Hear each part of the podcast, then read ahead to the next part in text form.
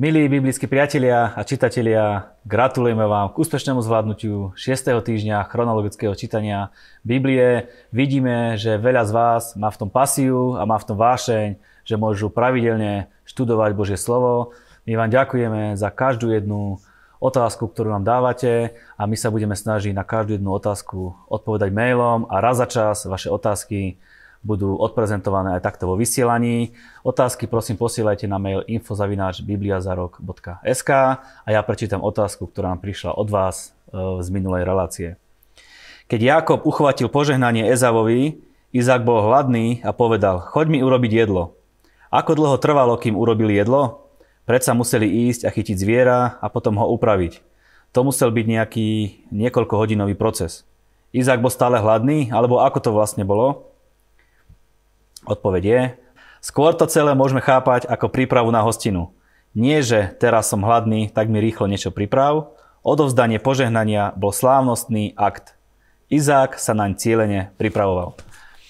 Minulé sme sa bavili o tom, ako Izraelci vyšli z Egypta, ako sa im darilo na púšti, ako žili na púšti a čo sprevádzalo ich cestu. Dnes v tomto budeme pokračovať a takisto ako minulý týždeň aj dnes túto tému budeme rozoberať s pastorom Martinom Mazuchom. Sledujete Bibliu za rok, ktorou vás prevádza Marian Kapusta. Mateo, ďakujem opäť, že si medzi nami a že budeš s nami zdieľať tieto e, príbehy z Biblie. Ja opäť ďakujem za pozvanie a opäť sa veľmi teším na to. Pozbuď nás, prečo je dobré čítať pravidelné Božie slovo. V minulom dieli som povedal, pretože Biblia je napísaná a je napísaná ako jeden uh, mnoho tisíc rokov už trvajúci bestseller, najpredávanejší a najviac e, prekladaná kniha.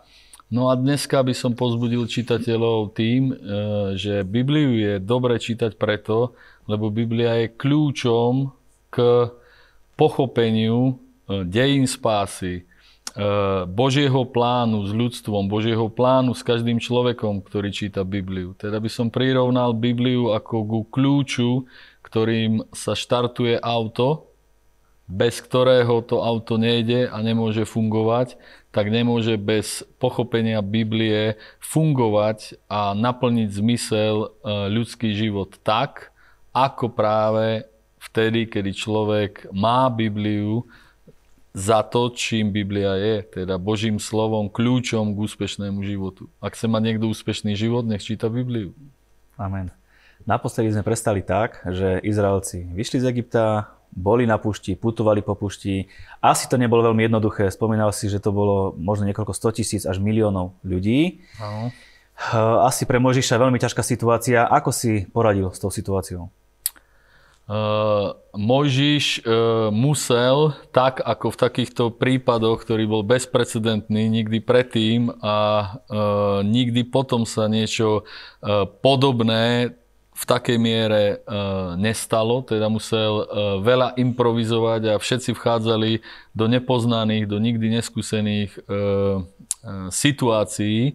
Teda, čo je najdôležitejšie, Mojžiš bol už vedený Bohom a prehlbovalo sa jeho spoločenstvo s Bohom, lebo to bol cieľ nie len toho veľkého exodu, aby Boh dokázal prehlbiť vzťah s Mojžišom a s celým tým e, vyvádzaným ľudom, ale v podstate na príbehu exodu Boh chce prehlbiť vzťah celým ľudstvom. A to vidíme, že to sa v Mojžišovom prípade deje, takže zvláda to tak, že mu pomáha Boh. Bol to dobrý vodca? Bol rešpektovaný? Bol perfektný vodca. E, bol najlepší, aký e, mohol byť. Boh ho vybral a e, jeho kvality sú spomínané. Bol najpokornejší, to znamená najrozvážnejší a preto nebolo, alebo preto je aj ten príbeh, kedy sa veľmi rozhorčil, rozčúlil a stalo sa to iba raz a malo to veľmi e, až, až skoro fatálne dôsledky pre e, Mojžiša. Teda e, aj keď urobil chyby, ktoré proste by nemal urobiť, aj tak to nakoniec zvládol. Predsa boli na púšti nejako dlho. Ako sa Boh o nich staral? Znovu sa vraciame k tomu, že pobyt na púšti nebol krátky a nebol jednoduchý. Ten prechod trval 40 rokov a každému, kto sa nad tým zamyslí, musí dojsť, že ak dneska sa dá za necelý jeden deň autom prejsť z Egypta do Izraela, teda z toho vtedajšieho Egypta do zasľubenej zeme určite nemohli prejsť za jeden deň, ale peši sa to dalo v najväčšou rýchlosťou jednému človeku možno za mesiac. Tak keď putovali 40 e, rokov, znamená, že museli tam byť dlhé obdobia, kedy to putovanie nevypadalo ako putovanie, ale jednoducho tam žili na púšti uh-huh. a muselo byť nejako o nich postarané a to už samozrejme evokuje jak ďalšie otázky ako, tak aj ďalšie problémy, ktoré boli s tým spojené. Tak ďalšia otázka, nahral si mi na smeč, ako bolo o nich starané? Uh, znovu odpoveď uh, je uh, pre niekoho veľmi, veľmi jednoduchá alebo zvláštna. Staral sa o nich Boh a musel sa o nich postarať uh, preto, lebo to aj chcel urobiť a chcel nielen im, ale celému ľudstvu ukázať, že sa vie postarať o toho, kto v neho dúfa, kto uh, vkladá svoju nádej uh, v neho. A preto máme v Biblii znovu jedinečné príbehy, ako padala mana z neba, ktorá bola základnou potravinou, chlebom, a ako napríklad e, sa im dostalo aj výnimočného jedla prepelic. Uh, celkom veľký milník v živote Izraela bol vrch Sinaj. Čo si vieme o tomto vrchu povedať? Počas uh, toho putovania uh, Izraela na púšti, ktoré nebolo putovaním, ale samozrejme aj životom počas 40 uh, rokov, tak jedno z centrálnych udalostí je, že boli zhromaždení okolo toho vrchu Sinaj, o ktorom sme si povedali, že buď bol na tom dnešnom Sinajskom polostrove, alebo v tej Arábii. A toto miesto a udalosť s ňou spojená je kľúčová, lebo tam dostali zákon a pravidlá, podľa ktorých mali žiť nielen od tej chvíle, ale aj potom, keď prídu do zasľubenej zeme. Áno, zákon máš na mysli, dáme tomu aj desatoro prikázaní. Mojžiš bol na vrchu s Bohom a ako to bolo v Božej prítomnosti? Čo cítil Mojžiš? Mojžiš sa dostal do skutočne veľmi zvláštnej Božej prítomnosti, ktorá nebola iba spirituálna, kedy to prežíval on nejak subjektívne osobne, ale bola to viditeľná, te, e, je na to teologický výraz epifánia, to znamená, Boh sa zjavil vo svojej sláve svojím, jeden zo svojich spôsobov, kedy celý ten vrch horel. Inak je zaujímavé, že ten vrch Horeb Sinaj v Arábii je dodneska ohorený, teda má stopy toho, že tam e, niekedy horela zem, teda, že e, skutočne bol vystavený ten vrch obrovskej žiare, ktorá nie e, je spôsobená bežným ohňom horiaceho e, dreva. A cez to všetko to nieslo známky tej Božej prítomnosti zvláštnej a my už vieme, že Boh sa môže rôznym spôsobom zjavovať. Napríklad Mojžišovi v Kre, kedy tiež Ker horel, ale nezhorel. Uh-huh. Je tam taká zvláštna vec a možno si niekto môže povedať, že Biblia si oponuje sama v sebe, lebo je tam napísané, že Mojžiš, Áron, Nadab a Abihu a starší Izraela uvideli Boha Izraela na tom vrchu. Naozaj ho videli? Áno, to je presne e, to, o čom hovoríme. E, v Biblii je napísané, Boha nikto nikdy tvárov v tvár nevidel. A Eh, keď som spomínal tú epifániu, zjavenie Božej prítomnosti, znamená, že Boh je tam prítomný, ale človek ho nevidí tak, ako keď sa stretne človekom v tvárov v tvár. A práve Mojžiš v tento čas žiadal Boha, že by ho tak chcel vidieť. A Boh povedal, že to není možné, že to je tak silná Božia prítomnosť, ktorú by jednoducho neprežil. Ale aj tak Boh urobil maximum, kedy sa mu ukázal, povedal, že prejde popred neho a uvidí ho iba zozadu. A to bola väčšia sláva ako to, alebo väčšia sila väčšia e, blízkosť Boha a väčšie poznanie, aké prežil Možiš e, do tej chvíle. Teda tá epifánia, to priblíženie sa k Bohu môže byť väčšie, silnejšie, mocnejšie, mm-hmm. ale Boha tvárov tvár nikto nikdy nevidel, ale Možiš ho videl najviac, ako je možné zmyslami Boha vidieť, tak ako si to predstavoval, ako potom túžil. Čo to s ním spravilo, hovorí Biblia, keď ho takto videl? Eh, spravilo to s ním to, čo Božia prítomnosť uh, s človekom robí. Premenilo to jeho charakter, premenilo ho to zvnútra a premenilo ho to aj na vonok. Čítame, že vtedy jeho tvár bola žiariaca, to znamená, že bol nabitý tou prítomnosťou Božou aj fyzicky vyžaroval zo seba uh, Božiu slávu, ale čo je dôležité, zmenil sa E, smerom k Bohu, k Božiemu charakteru vnútorne tak, že to je nezmeniteľné a je to na väčšnosť, na veky dobrá zmena, keď niekto takto zažije Božiu prítomnosť ako Mojžiš. Bol aj iný prípad, keď bol na vrchu v Božej prítomnosti a zostúpil dole a ľud ho totálne naštval. Aj si spomínal, že bol prípad, kedy uh, sa Mojžiš nahneval. Áno. Čo bolo príčinou toho jeho veľkého hnevu? V tomto prípade to bolo uh, to, že ten ľud nebol e, v takej Božej prítomnosti ako Mojžiš a na jednom mieste v žalme je napísané a máme takú informáciu, že Mojžiš poznal e, Božie, Božie e, cesty a ľudia poznali Božie skutky. Teda tí, ten celý národ vnímal, čo sa deje na ich záchranu, tie skutky Božie, ako padala tá mana, ako bolo roztvorené Červené more, ale o Mojžišovi je napísané, že ten rozumel Božím cestám, že rozprával, že bol proste jednoducho Bohu bližšie, a v tomto príbehu sa Mojžiš nahneval preto, lebo bola konfrontovaná tá známosť Mojžišova, ako presne poznal Boha, do akej hĺbky, a bolo ukázané, že si predstavovali Izraelci Boha ako tela, čo je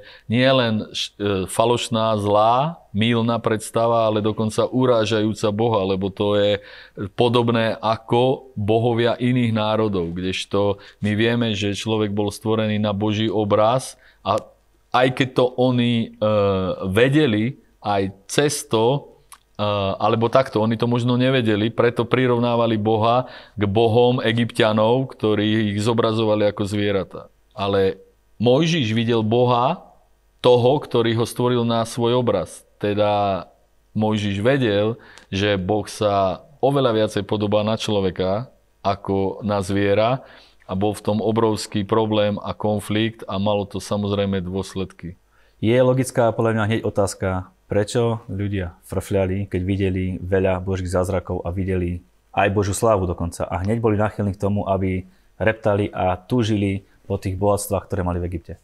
Pretože e, ten biblický výraz na to je, že človek je telesný, to znamená, že uh, sily, ktoré ho vedú k tomu telesnému, materiálnemu, pozemskému od duchovného sveta a duchovnej reality otrhnutého života, tak sú častokrát tak silné, tak protichodné s e, e, harmóniou, s Bohom a s jeho pravidlami a s jeho stavom, že e, sa ľudia vedia postaviť proti Bohu aj vtedy, keď už od Neho zažili dobré veci. A na izraelskom ľude to vidíme veľakrát počas tých 40 rokov na púšti a to sú tie problémy, ktorá kniha Exodus rieši. Mm-hmm.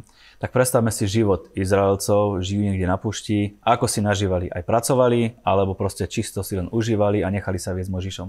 Museli, museli sa starať, e, umierali, museli pochovávať e, ľudí, e, počínali, teda e, následne sa rodili deti, museli vychovávať deti, museli ošetrovať zranených, museli liečiť chorých, museli zaopatrovať oblečenie, stravu, teda keď takto nahliadame na ten život na púšti, dochádza nám, že e, možno je 40 rokov veľa na prechod z jednej zemi do druhej e, geograficky, ale určite rozhodne to nie je veľa na to, aby bol premiesnený celý národ v stovkách tisíc alebo v miliónoch ľudí a zároveň, aby to prežili. Teda kniha Exodus je aj o tom, aby to prežili.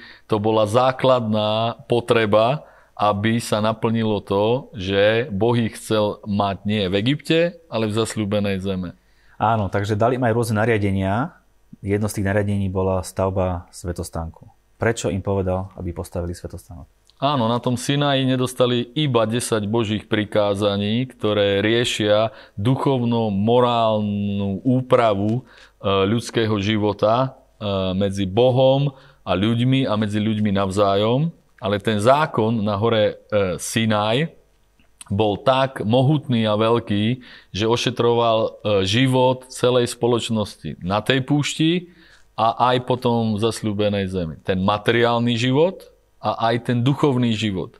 A ten duchovný život začali rozvíjať, lebo Boh e, chcel, aby sa poznanie Boha a e, dielo, e, plán záchrany rozvinul nielen na celý národ izraelský, ale aj na celé ľudstvo.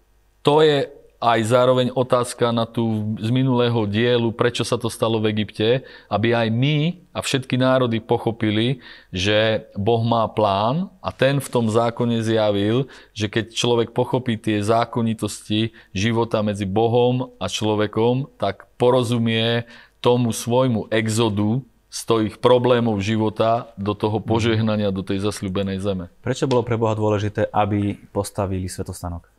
Aby s nimi mohol komunikovať, aby zostávala Božia prítomnosť medzi nimi, aby sa učili, ako s Bohom žiť a aby sa učili udržať Božiu prítomnosť, Božiu slávu, Božiu epifániu vo svojom živote. Keď sa na to človek zameria, tak odpadávajú problémy, človek riedi alebo zmenšuje počet problémov vo svojom živote a zväčšuje e, množstvo e, dobrých benefitov pochádzajúcich zo vzťahu s Bohom. A na to slúžil e, stánok stretávania sa, kde sa stretávali s Bohom. Je to počiatok bohoslužby. Pozrieme sa teda, ako ten stánok vyzeral, ukážeme si, alebo mohol by si nás krátke zhrnúť nejaké jednotlivé časti toho stánku a možno upriamil pozornosť na niečo, čo je dôležité. Áno, takže e, takto nejak to mohlo e, vypadať, e, ten tzv. stánok e, stretávania sa, teda bola to nejaká plocha presne určená, koľko má mať rozmery, s nejakým plotom, ktorý oddeloval obecný priestor od e, priestoru vymedzeného, posveteného pre to stretávanie sa. A tu už e, začala kňažská služba, teda súčasťou tých inštrukcií na hore Sinaj bolo, že bude kňažská služba, ktorú bude mať na starosti práve ten v Egypte e, e, zastupujúci Mojžiša rečník Áron a jeho pokolenie tvorilo tento kňažský ľud, z pokolenia Lévyho. Tí obsluhovali všetku bohoslužbu v rámci stánku stretávania sa. Tu je naznačená tá epifánia, Božia sláva, ktorú tí ľudia mohli vedieť, že to miesto stretávania nie je ako dneska vidíme v náboženstve, iba tá ľudská strana, veci, čo vytvorili ľudia a tá Božia strana je prázdna, lebo je to ľuďmi vymyslené náboženstvo, ale tu tento oblak znázorňuje práve tú Božiu slávu, tzv. šekinu, teda prejav, fyzický prejav toho, že Boh je skutočne medzi nimi. Tá Božia sláva tam bola stále? Tá Božia sláva tam bola stále a záležalo na tom, aký vzťah mal ľud s Bohom, či sa nejakým spôsobom zväčšovala alebo zmenšovala. To sa dialo, už sme o tom hovorili na úrovni vzťahu Mojžiša s Bohom osobne, ale to sa dialo aj na úrovni celého národa, a vzťahu smerom k Bohu. Raz sa stalo počas toho exodu, že stánok nebol uprostred celej pospolitosti a tých stánov, kde bežne ľudia bývali, ale e, Boh umiestnil stánok na kraj e, tábora a to je inak aj e, prorockým obrazom, tak ako bol napríklad Ježiš za táborom, ukrižovaný a tam bolo vyriešené záchrana ľudstva, tak aj vtedy Mojžiš riešil za táborom celého ľudu v tomto stánku stretávania dôležité veci, čo sa týkali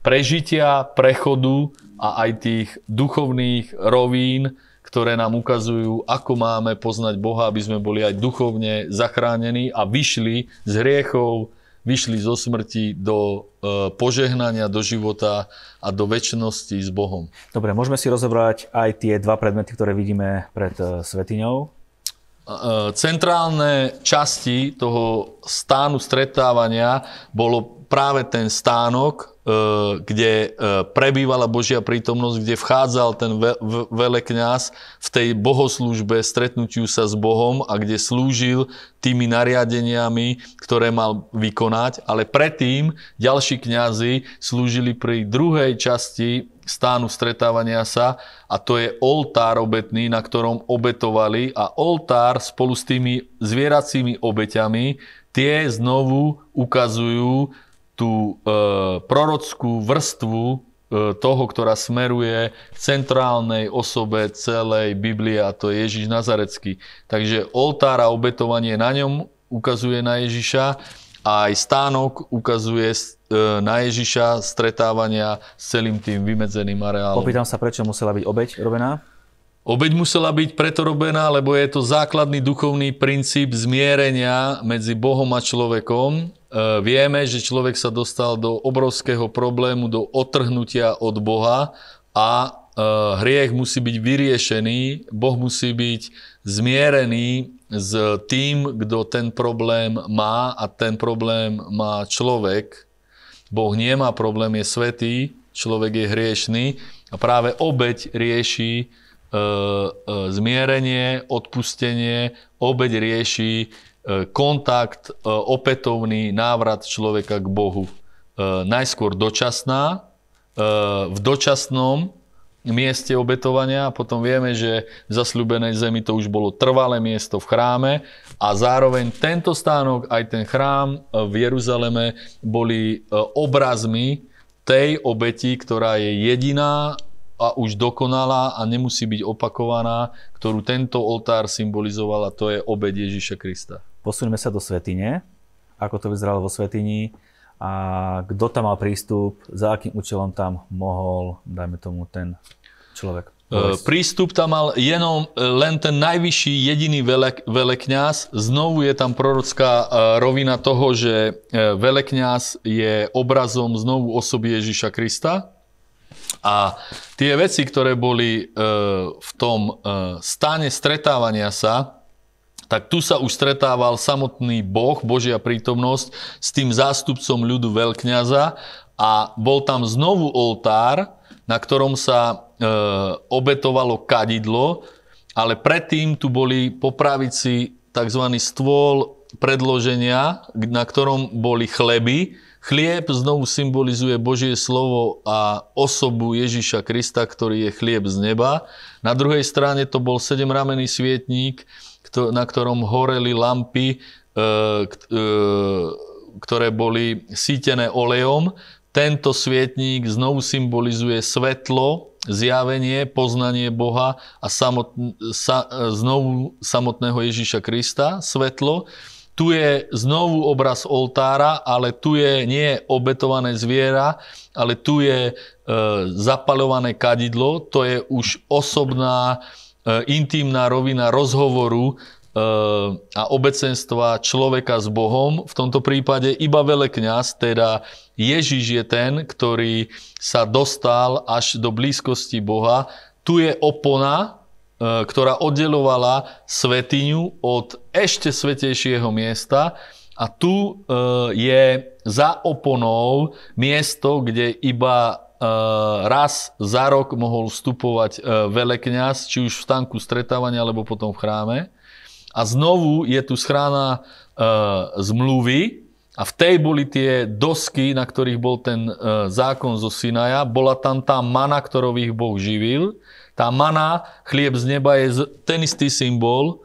Ježiš povedal, že je chlieb z neba. Potom tu bolo e, Áronova palica, to znamená symbol autority a viery a mandátu, povolania, od Boha pre tých, ktorí mu majú slúžiť, teda tomu, toho veľkňaza a celej tej Áronovskej rodiny, ktorý sa vzťahuje poťažne potom na celý izraelský ľud a na všetkých, ktorí v Boha skrze Ježiša Krista veria. Čiže celá tá schrána zmluvy je ten istý symbol ako E, svetine, tak v svetine svetých len ešte intenzívnejší, ešte mocnejší. Celá je z špeciálneho dreva pokrytého zlatom. Toto je tzv. zľutovnica, ktorá bola pokropená krvou a toto celé ukazuje na vyvrcholenie e, obeti e, danej Bohom samotným svojho syna a sú to tzv. starozákonné predobrazy skutočnosti, ktorá sa stala a vytvorila nový zákon.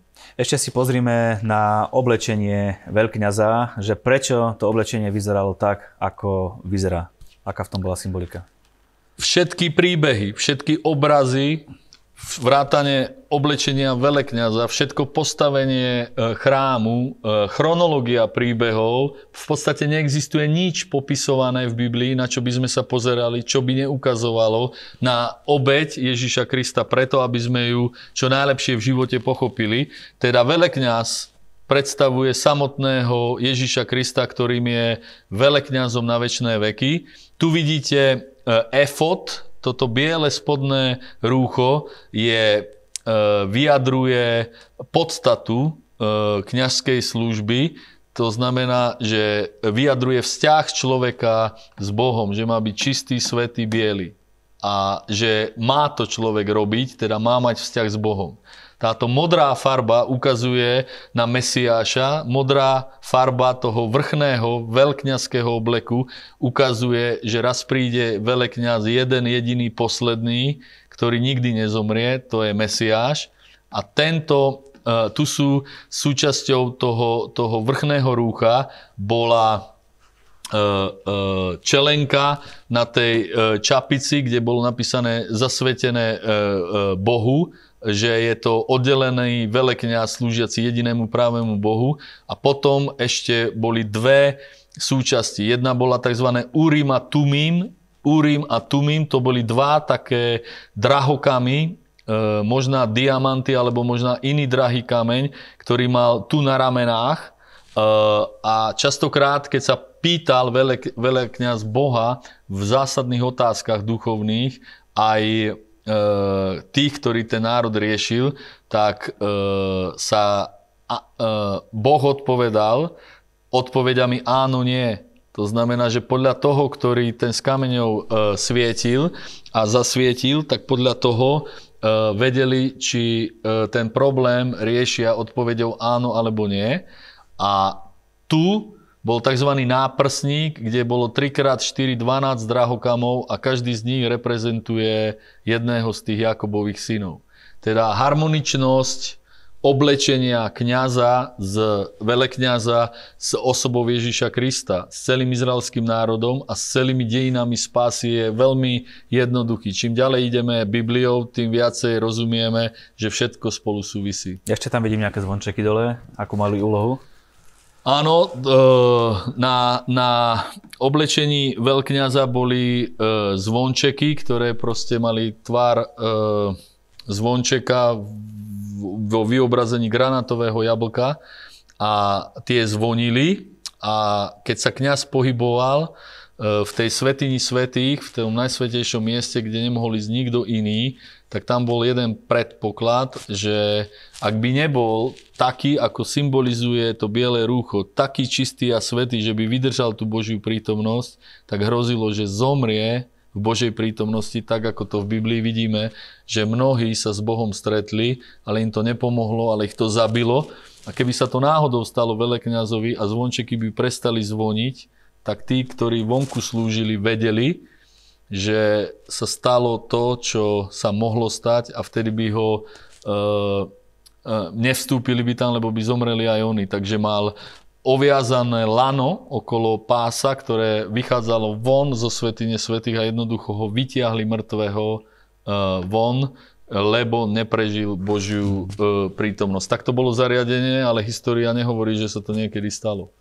Keď sa pozrieme na tú stavbu svetostánku, naozaj je to niečo veľkolepé, kde oni zobrali materiál na to, aby mohli tú stavbu nejak postaviť. Kde zobrali materiál na, e, na Urima Tumim, kde zobrali drahokamy, kde zobrali takéto látky, kde zobrali takéto farby. Odpovedou je, že 40 rokov tam teda reálne museli žiť, museli tvoriť spoločnosť, museli tvoriť hodnoty, museli sa starať o to, aby kvalitu života, ktorú mohli dosiahnuť a poznať, aby ju dosiahli samozrejme tvrdou prácou a zvlášť v tak nehostinnom prostredí ako Sinajský polostrov alebo Arabský polostrov je. Takže to zároveň ukazuje na to, že Boh počítal s tým, nielen, že sa o nich postará, ale že sa oni budú svedomite starať a vyjadria, lebo stánok bol vyjadrením Božej lásky a vedenia z Božej strany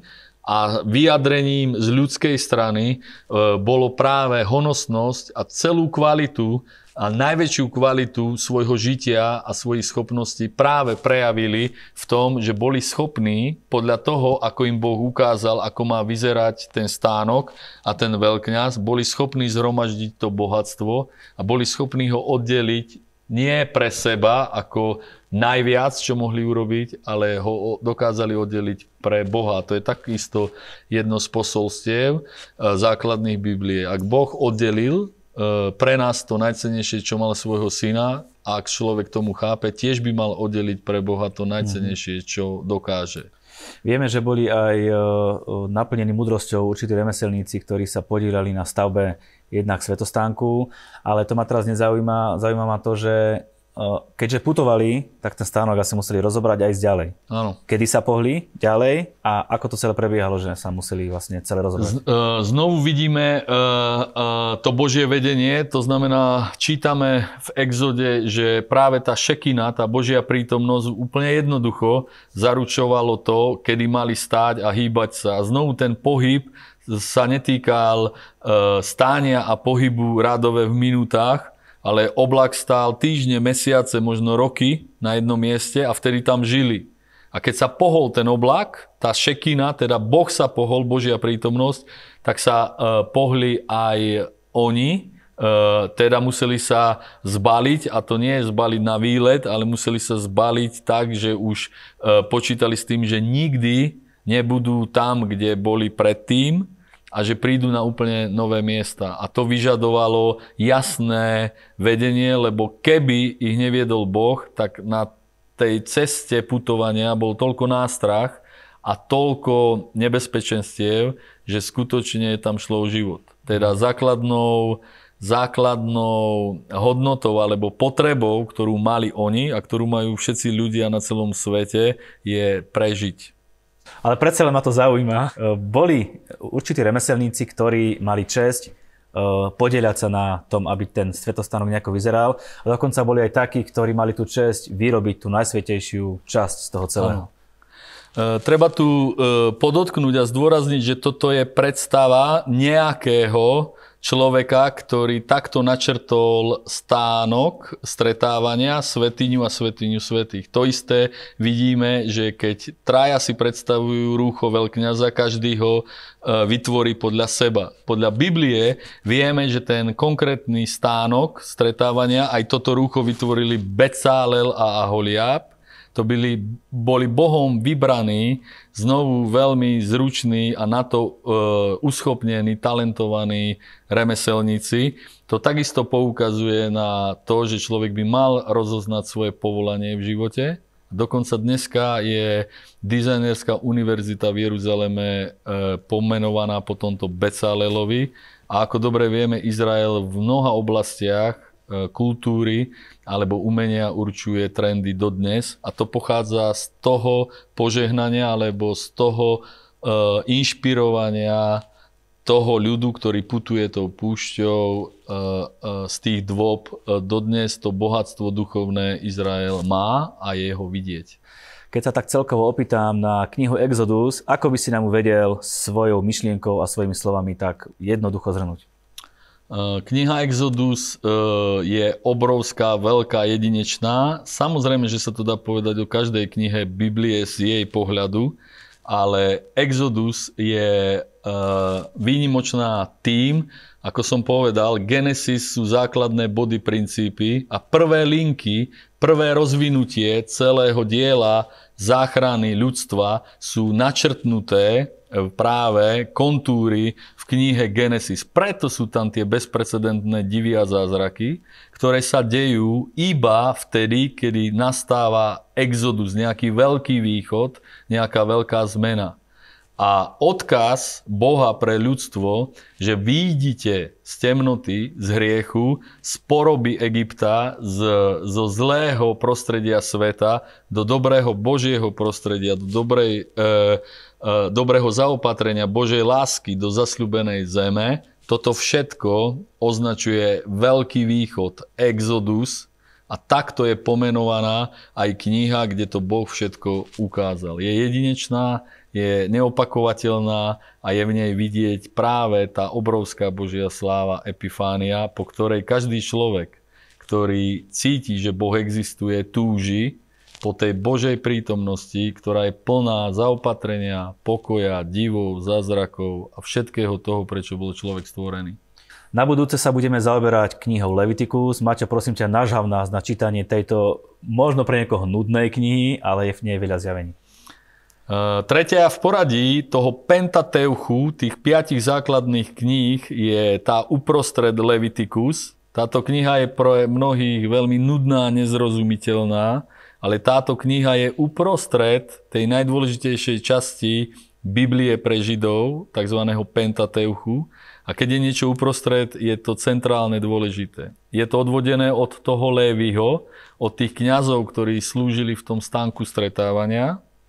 A ešte viacej ide do hĺbky táto kniha, kedy popisuje úplne detailne, do najmenších detailov celú e, problematiku obetí a problematiku bohoslúžby a poriadku, za akého sa to všetko má diať, s dôrazom a s detailným e, zameraním čitateľa na to, aby porozumel komplikovanosti, cestu komplikovanosť tých obetí a tej knihy, aké komplikované, aké e, výnimočné a nie ľahké je zachrániť človeka z jeho hriechov a že sa mu to Bohu mohlo podariť iba znovu cez jeho syna. Takže celý Levitikus ukazuje na toho velekňaza, na toho baránka, na tú obed Ježiša Krista. A keď nejaký čitateľ už začne rozumieť jednotlivým obetiam a tým postupom obetným, tak už je veľmi hlboko v tej epifánii, v tej Božej prítomnosti a v tom vzťahu